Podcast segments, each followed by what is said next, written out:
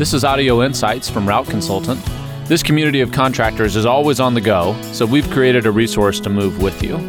Join me, Spencer Patton, as I talk with my team, fellow contractors, and vendors about our industry. There's a quick disclaimer I need to read. Route Consultant is not endorsed by and is not recommended by Federal Express Corporation and FedEx Ground. Route Consultant is not sponsored by, is not approved by, is not associated with, and has no connection whatsoever with Federal Express Corporation or FedEx Ground. Hi, everybody. This is Spencer Patton. Welcome to this webinar. This is a special webinar that we have, and that I have a special guest with me.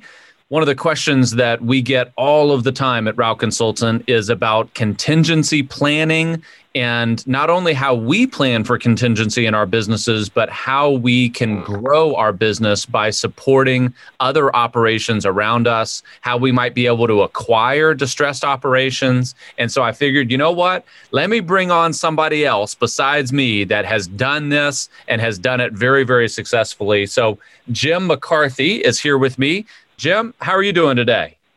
I'm doing great, Spencer. How are you? I'm doing awesome. Thank you for joining us here.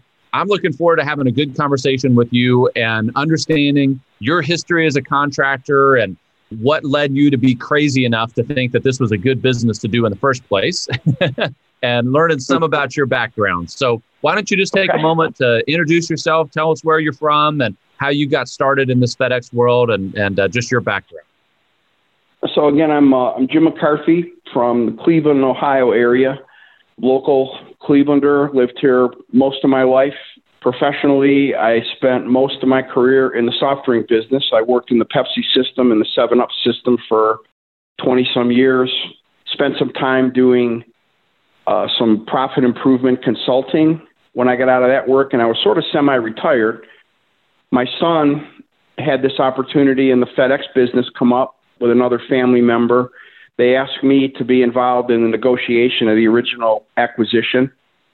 We negotiated the deal, shook hands, walked away, and the person that was supposed to take on a leadership role backed out at the last minute. So it was my one son and a second son who wanted to be an investor. They called me and said, Hey, dad, what would you think about taking over? So that was uh, about six and a half years ago. We acquired two contractors area out of the Richfield station, uh, approximately eight routes, and that was in September of 2014. Uh, as we sit here today, we have contracts in four buildings. We're running a contingency contract in a fifth building, and probably have over 100 trucks on the road. So the growth has been in a six year period of time tenfold in terms of stops and the routes and all the rest of it. And that's kind of our story. That's kind of how we got to where we're at. We look to continue to grow. We learned that you have to do it in an organized fashion and uh, that the contingency opportunities can be a way to get that door open for you to acquire other areas and other buildings that's amazing growth, Jim. Congratulations on on your growth. And some of the best stories always start off with someone saying, "You know, I was semi-retired when dot dot dot." yeah, and, uh, that's the truth. I was uh, re- semi-retired. I had a few consulting clients here in the Cleveland area that uh, I had helped over the years. They kept me on sort of in a, a part-time CFO role, uh, helping managing uh, strategic business decisions and things like that. And when this came up, uh, I, I tried to do both. And as this company grew, TJM grew, I had to back away from the consulting world and dedicate all my time and efforts to doing this. And it's been, in spite of a lot of the frustrations that we all have, it really has been fun. I get to go to work with one of my kids every day, and one of my other kids is an investor. And, you know, we have board meetings and talk business and strategy. And uh, it's been really fun for me uh, along those lines. So, it's a business we're, we're happy to be in. Uh, you can really make a, a good buck at it if you do it right and take advantage of some of the other opportunities that come down the pike that maybe I know I didn't know about when we first got into this uh, to allow us to grow. The growth then once you once you kind of figure that out and you got to be in the right place at the right time and there's a lot of sort of luck involved, but you know I, I live by that. Luck is where opportunity and preparation sort of meet and that's kind of what we've done over the last six years. That's a great. I didn't know we would be getting bumper stickers from you today too, Jim. That's a good one. I'm gonna. I like that. Luck is uh, it's it's where opportunity and preparation meet. So that's a that's a really Correct. good one. I I like that a lot. Yeah. So well, you hit on exactly the points that we try to teach about, Jim, which is having a great strategy is how you grow in this space. There's no such thing as a free lunch. Every business, the reason why we make money is that we have to overcome challenges and overcome problems. And the two things that we harp on like crazy is having a great strategy around people and having a great strategy around trucks. So, kind of what I'd like to do is I'd like to start off and just hear a couple minutes from you about your strategy around personnel and, and whatever you think you can cover recruiting, you can cover retention, whatever you think culture wise is been really good for you to know around people. And then I'd love to hear from you a little bit about your strategy on trucks. And then we'll talk about some contingency stuff later. But let's start off people first and then trucks about what you feel like contractors or prospective contractors should know about those two critical elements in this space. Well, like in in a lot of small businesses, and I did I did my profit improvement consulting in, in the small business world, and, and in that world that was somewhere between maybe 10 million and 80 or 90 at a couple hundred million dollar clients. And one thing I've learned and have seen is if you don't have the right people in the right places, it's going to be very difficult to succeed. And in this business, as time has gone on and we've acquired correct people, trained them properly, put them in the right spots, now all of a sudden what was a struggle isn't nearly the struggle that it was before. When you have employees that have been around for four years, five years, six years. And now they know the job and they've kind of suffered through some of the changes and smart SmartPost and additional stop counts and peaks and all the rest of it. As they build that experience, my life gets a whole lot easier. So I think the strategic plan that we have with our people is treat everybody fairly. You know, it's that golden rule about treat people the way that you would want to be treated. And we, we really do that. It's not always pleasant. Sometimes you have difficult decisions to make, and the employees have difficult decisions to make. But we came out of the gate fairly soon and decided we have to to be the best. We have to have the best people. In order to get the best people, you have to pay for it. It doesn't come cheap, and our employees generally are the highest paid in the building, and we provide a full line of benefits. We have health care that we have, life insurance, vision, dental. I mean, the whole the whole bit for an employee. We want this to be a real job, not a transition from one job to another, or just to you know kind of put their finger in their personal lives uh, dike to hold the creditors back until something better comes along. We want this to be the something better, and we've we've been able to do that. We have employees that their their lives literally have been changed by coming to work for TJM Express. And I worked for a guy many years ago, and one of his sayings was, when you come to work every day, and his company, he wanted it to be unapproachable.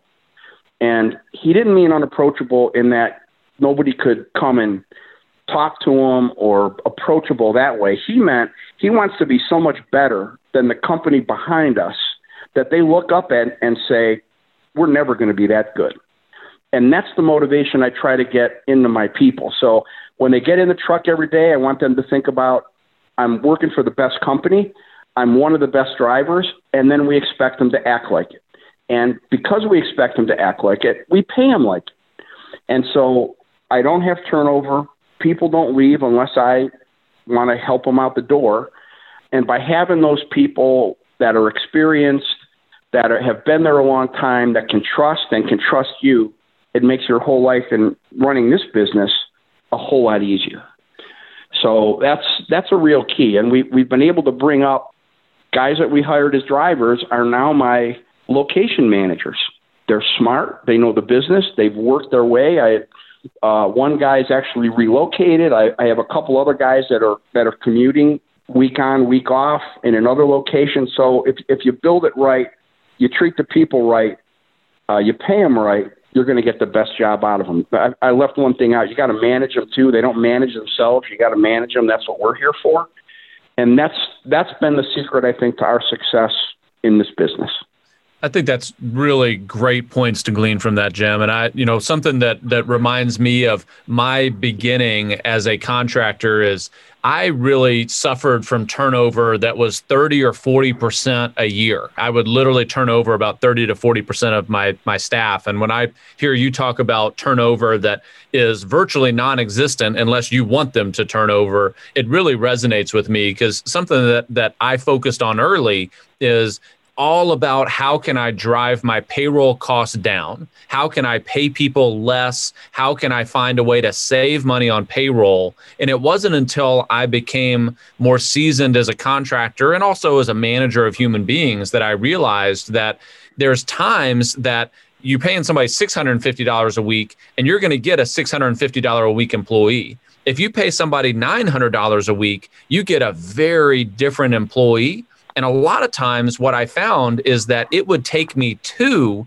$650 employees to do what one $900 employee was. And so I, I kind of had to scramble my brain about what the pay rates were for the drivers that I inherited from an operation versus what the pay rates were for what I wanted to have as drivers. And it that really resonated with me and, and hearing you talk about the importance of offering benefits like what you do and paying the rates that you do. I can hear the the passion from you and the culture that you've instilled in the organization. So that's that's a uh, a great piece on on people. So you've set a high bar, Jim. So why don't you talk to us a little bit about trucks now, and uh, talk to us about your strategy on the truck side? And clearly, you have grown like crazy over this last six years, and there's been varying times where trucks have been available. And do you get small trucks or big trucks, and and all the rest? So talk to us a little bit about your truck strategy and your business's growth.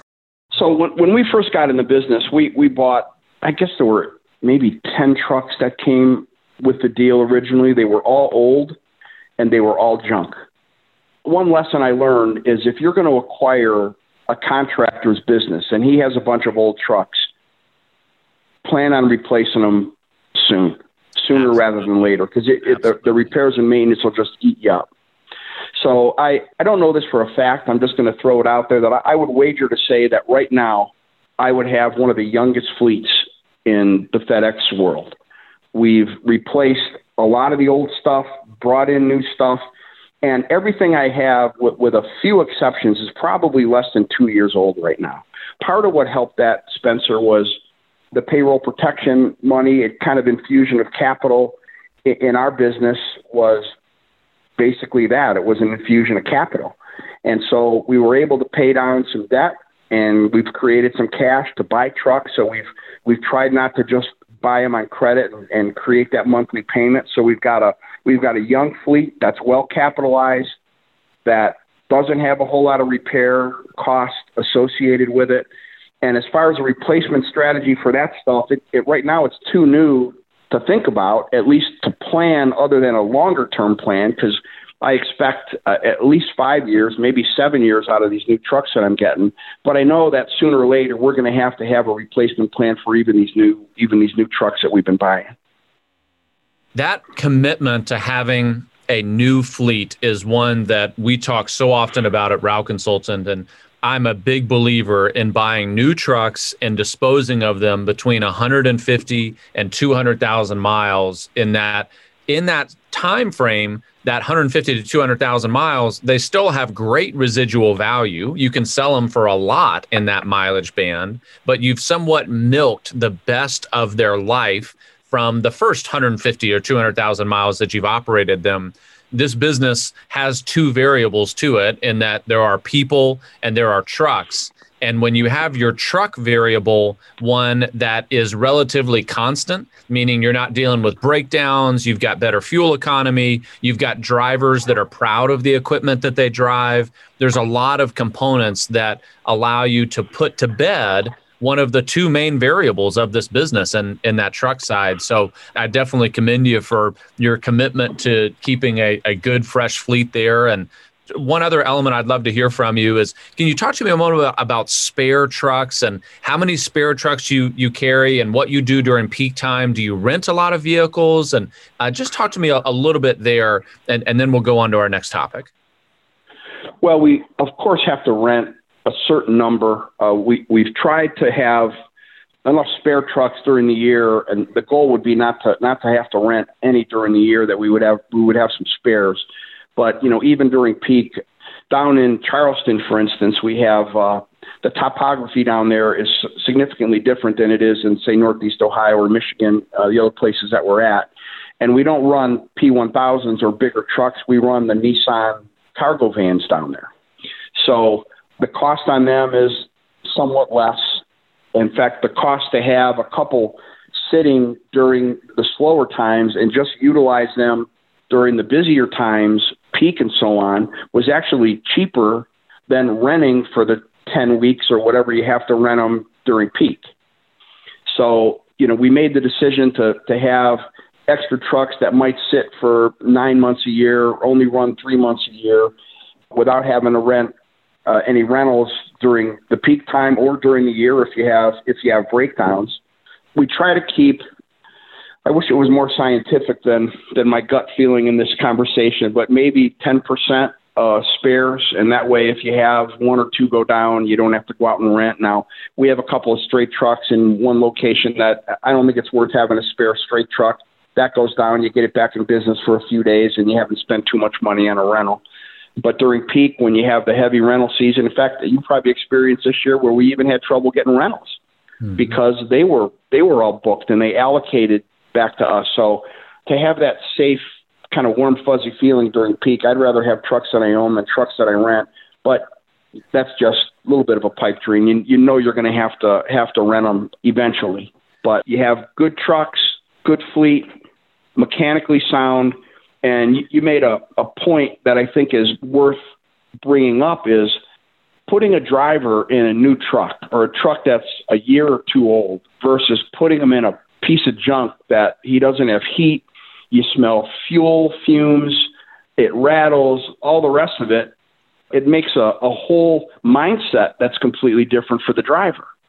Um, he's not embarrassed to get in his truck every day. He's kind of proud driving around in a in a newer vehicle or one of the newer vehicles in the building. It adds to that sort of mindset that the driver has and his positive outlook on his life, on his job, on all the aspects of him going to work. And you'd rather have that than the guy dread, oh, I got to get in that crappy truck again and I'm going to freeze. The heater doesn't work good and all the rest of it. So, so I mean, there's a lot to be said. In addition to saving money on repairs, there's a lot to be said for having a newer fleet. Yeah. Just before we move on to the from the fleet side, I, will just highlight one one comment that you made that is a part of our fleet strategy is when we're coming up to peak and we recognize that we're going to be renting vehicles. Every contractor, every year that I've been a contractor, I've been renting vehicles during peak time. But one thing that I, I do is during August and September, when I'm starting to look at the fleet needs that I'm going to have once the calendar flips to January any trucks that I purchase in August or September are guaranteed to be saving me a rental vehicle that I was going to be using during peak time.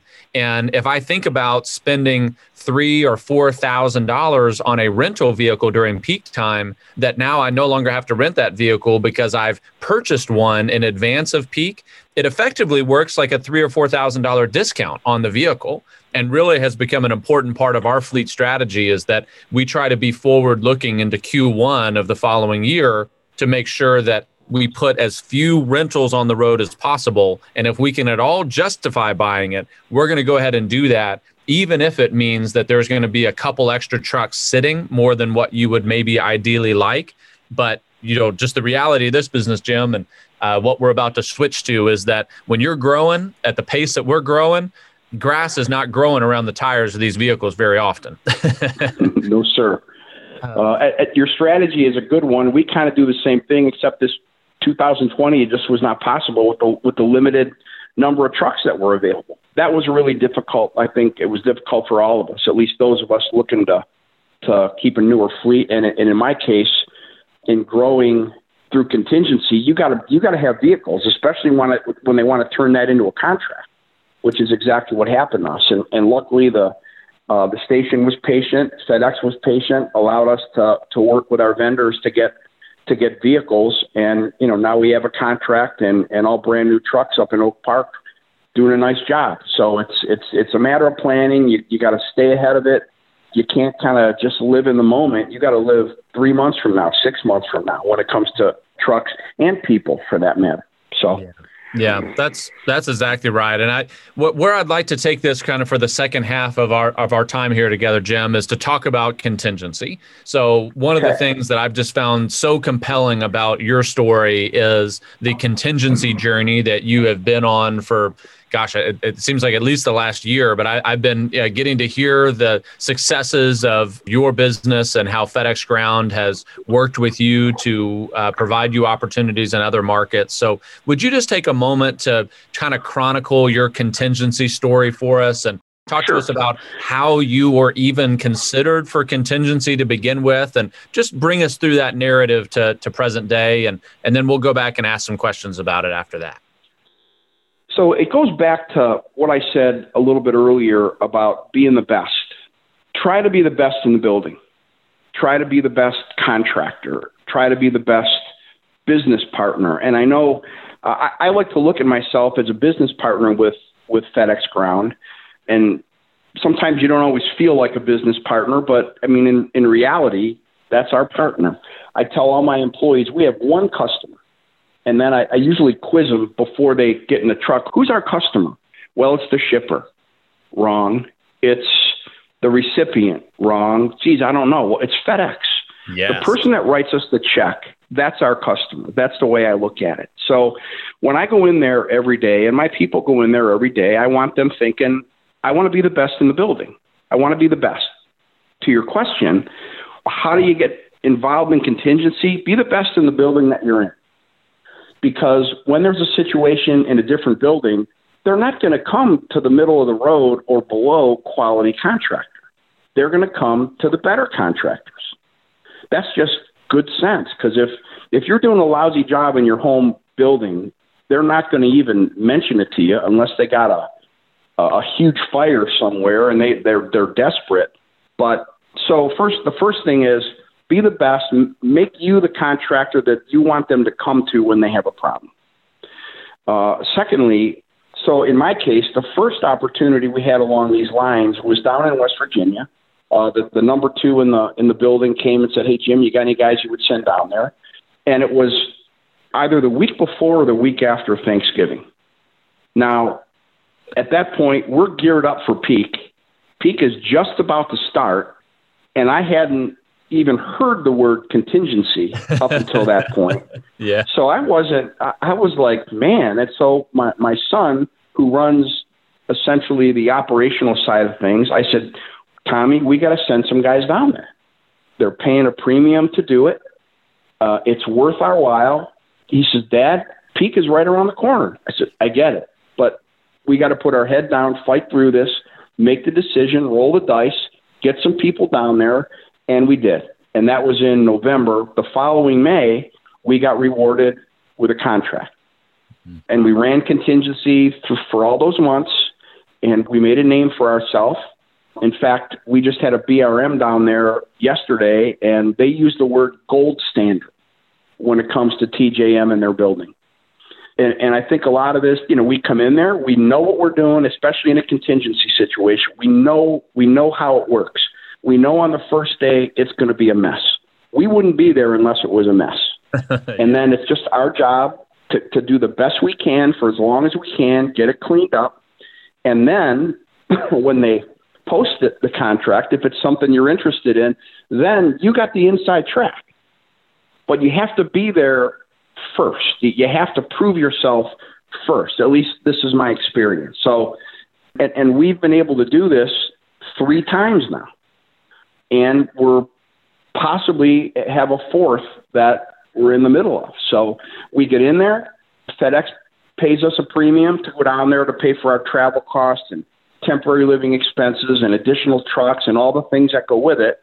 And when it's all over with, if you've done a good job, you want them not to be able to pick anybody else. They got to pick you because you're the best. And that's sort of that's sort of how we roll. And my guys, my management people that are out there, they get fired up because they're like, shoot, we could we could have this. They're, they're you know, we could get this on contingency. It could be part of TJM. And they get excited when that happens because it's good for them and it's good for the company. Mm-hmm. So it, it really is, it, it, it's really a, a, a nice way to get your business to the next level. But you got to be able to be the best in the building that you're in and you got to be able to roll the dice and say, I can do this when the time comes. Because if you walk away from it because you're afraid to do it, you're going to be in in the situation that you're in for the rest of your time at FedEx. And I don't mean to to demean that at all. I mean these are these are good, solid businesses when they're when they're run right, and you can make some money doing it. But to do what we did and, and end up with three additional contracts, maybe four, it puts you in a whole a whole different place on a lot of levels, not the least of which is what you have in the bank. That's so true. And, uh, you know, Jim, one, one thing that I have been talking about for as long as I can remember in the contingency space is teaching people that operating income, which is the money that we get from operating these businesses, is nice, right? We know what that operating income is. We know that these businesses can generate 10 to 25% margins. And we know that there's nothing that we can do to generate 60% margins, right? You know, there's there's a, yeah, a defined right outcome to operating the businesses. And just like what you said, you can do great just operating the businesses, but the real way that you're able to build wealth and really create even generational wealth in this business is through the accumulation of equity and the equity gains that you've generated by getting these additional contracts. I've done the math and in, our events, I, I, do this math in front of an audience is that on average, for every time you're awarded a contract, you are being given somewhere between five and eight years worth of operating income as a result of getting that equity assignment. And in addition, the operating profit you're generating through the contingency is significant as well.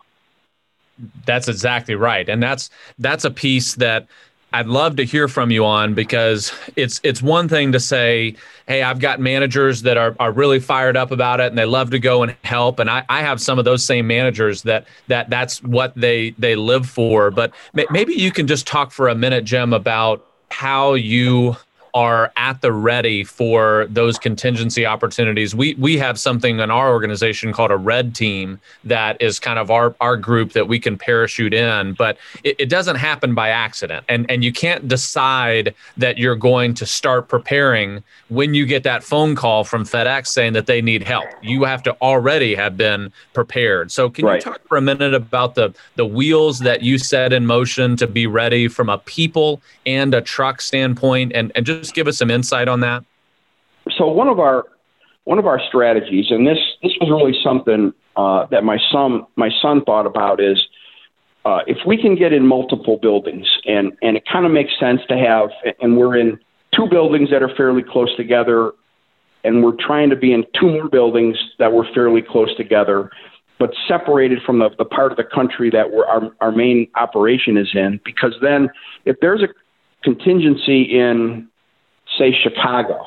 I've got guys further west that can go to Chicago and handle some contingency, or guys that are now in, in West Virginia that can go to Virginia or Tennessee or Kentucky or so it, gives you kind of a regional opportunity. Now, the other thing is if you have we're in four buildings and I got let's say 15 guys, 15 drivers in each building plus contingency or 20, whatever it is, I can take a couple of guys from each one of those operations, send them out on a contingency assignment without crippling the operation itself.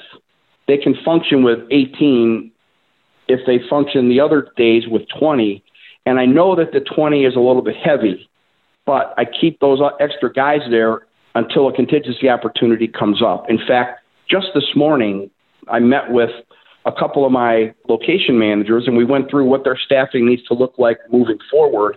And we're very careful not to cut it too far because I want those couple extra people in each one of those buildings in case we get that call that we need we need eight guys in pick a city so that we can get them there. In fact, we were looking at plane fares today because we were aware of a contingency opportunity that's quite a ways away, but we'll put guys in an airplane. We'll rent uh, vehicles down in whatever city it is, and we'll get down there, we'll get it set up, and then the managers will run it from there. So you have to you have to be prepared when they ask you. There's a cost to that, but the overall benefit, uh, financial benefit from the contingency revenue that you're going to get, hopefully will will pay for and significantly outweigh the additional cost you had in carrying a few extra people. That's a, a really great point to, to think about, and something in our, our own organization that we are specifically identifying people in our company that would make good red team drivers. And, and it's honestly like a, a an extra stripe. If you think about it in, in military format, it's like an extra stripe that, that they get to carry because they're on our red team and so when we're hiring even we we are talking and identifying people that might be willing to go. And a lot of times that can come with uh, added compensation. It can come with a stipend that they're getting to spend some money in the location where they're at uh, I have a, a handful of husband and wife couples that they don't have kids, or at least they no longer have kids at home, and they're effectively getting paid to see a part of the country that they perhaps haven't seen before. And and so there's some really interesting cultural elements that having that red team can have uh, a benefit to the to the culture of your business. One other point along those lines, Spencer, is those guys that are together. We we had heck, at one point we were renting five two bedroom condos up in Detroit. And we had two guys in each condo. I had a couple other guys that were back and forth staying in hotels. But all of a sudden, now you've got guys that have a bond. And, you know, usually a workforce, they work in a, pick a work environment, a factory or an office. They see each other every day, all day, every day, all day. Well, our, our employees don't function that way. They're in, they're out, they're back, they're home. They might have a, a conversation with another driver while they're on the belt getting loaded, and then they're gone. Well, now these guys have an opportunity, and, and girls have an opportunity to get to know each other on a personal level, in addition to the to the driver level, and that creates a, a team spirit within the company that we never had before. It, it was hard to develop that team atmosphere. Those guys were you know, they were individuals. They ran their route. Don't ask me to come off my route to help somebody else. And that was the attitude when we first took over. Well, we got rid of that in the first year or two. now everybody functions as a team. I tell them, I have one route, all of your routes. That's my route. so if I want you to work here, you to work there, that's what you have to do. Well, when these guys work together and live together for a period, all of a sudden you've got a different relationship between them than you had before. And it, it seems like a soft, sort of warm and fuzzy point, but I think it's real. I, I honestly do. Yeah, I, I think there's a, a lot of that. We see that in our in our own organization of people that they become a band of brothers or sisters or, or mutts, you know, whatever exactly. it is. They're they're all coming together and and they they enjoy uh, those opportunities, and that they really do wear it as a sense of pride. That when they walk into a terminal that is not their own, you would think like the Ghostbusters have busted into a terminal because yeah. they're like, we're here to solve whatever is going on, and they they take a lot yeah. of pride from that. I'll say this too as as we kind of wrap up this contingency portion. I deal with a lot of individuals that are prospective investors, Jim, that are thinking about coming into this space and they don't know whether they want to buy a healthy operation or whether they want to try their hand at a distressed operation out of the gate. And one of the things that I try to coach people on is, is to say, I would far rather you see an outstanding operation that you pay a fair price for rather than paying for a fair operation and getting an outstanding price because it's a lot like if you want to be a brain surgeon right you've got to put in the time to go to med school in order to be able to graduate to being able to do brain surgery and in the same way turning around a distressed operation I have never seen it done successfully from someone that hasn't had a sufficient track record of doing things the right way.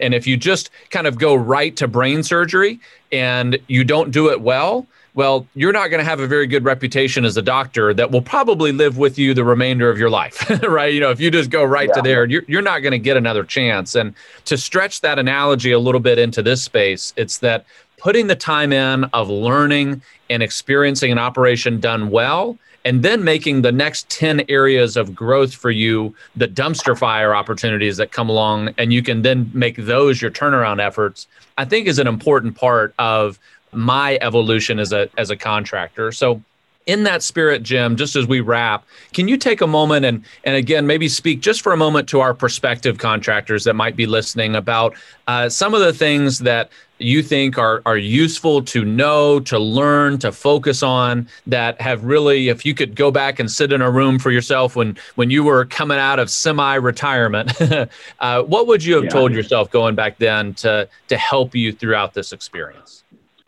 One of the biggest issues that we face especially as a new contractor, is learning to navigate the FedEx world. I've kind of coined the phrase the FedEx shrug. Because when you ask people in the station various questions about this or that, lots of times you get the shrug. I don't know. I don't know who to call when you have this problem or that problem, or and learning who those people are. And it, it's just like this in in any business. You, if you're in a a big business and you have a question, you got to know the right person to go to to get an answer because you could if you get lost in the red tape all day long and never get an answer. But it's you spend a minute if you know who to call immediately. So that takes a little bit of time and a little bit of effort. And what helped us was being part of this Entrepreneur of the Year program in 2018. We get to meet people. And now those people are in my phone, in my directory, and I'm not afraid to call them. I'm not afraid to send an email. What, what, what's going on with this? How do I how do I do that? Uh, this isn't working, and the, the station can't seem to find an answer. And so you learn the right people to talk to, and you can get answers and provide a service to the station because they know what you're talking about is a real problem, and sometimes they don't know who to call. So knowing who to call is a big asset. Now, how did I learn that? It's like the joke, the school of hard knocks. That's where I went. I didn't I didn't know and and we didn't know, but we we found out and we we're persistent. I mentioned Tommy before. Uh, you know, he and I kind of are in this together, and we both learned who to call in this case, who to call in that case, call contract relations, call this person, and I wouldn't take kind of no for an answer from the station. I, how am I supposed to fix this if you can't even tell me who to call? And I I put pressure on them to be a part of the solution rather than just wash their hands of it, look at me and give me the shrug. Because that's what you will get if you let it happen. If you don't let it happen and you stay after it and you talk to this guy's boss or that guy's boss or the next boss or whatever, sooner or later you're going to get to somebody that will give you an answer. You may not like the answer, but at least you'll get an answer rather than just the shrug. Because uh, the shrug does nothing. It irritates the guy on the FedEx side and it irritates you. And learning who to ask those questions that you can get answers and rely on them is important. Now, how do you do that as a new contractor? You pair up with contractors in the building that you know are good. You can you don't have to spend a whole lot of time with a lot of people to figure out who the good ones are. At least I don't. It just shows. You can just tell in a 15 minute conversation who you want to ask some of these questions to and develop relationships with them. Not to say you don't need a relationship with the other guys or other contractors, you do. But the ones you know you can rely on, those are the ones you want to kind of stay closer to and call with questions and, and have have lunch or have breakfast and meet somebody or whatever. But that's how you get the information.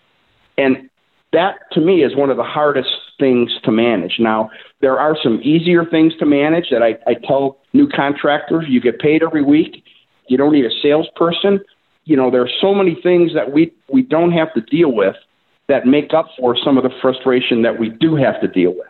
But knowing who to call and partnering up or pairing up with other contractors that you can trust that know what they're doing to me is a big is a big step in growing into the into the contractor maybe that you want to be that's one of the things that I get to uh, take the greatest privilege in. And my role at Route Consultant is through our annual expo that we do of, of bringing more than a thousand FedEx contractors together under one roof and uh, establishing that sense of community. You know, doing doing webinars, doing podcasts, and uh, having that that opportunity for contractors to come together even outside of the four walls that you go to in your own terminal and understand what it's like in different parts of the country it just it makes us all stronger together to where we can learn from each other's mistakes and we can also learn the best practices from from one another. And so in that spirit jim i, I can't thank you enough for for being here today offering up some of the keys to success that you have implemented in order to run a very successful operation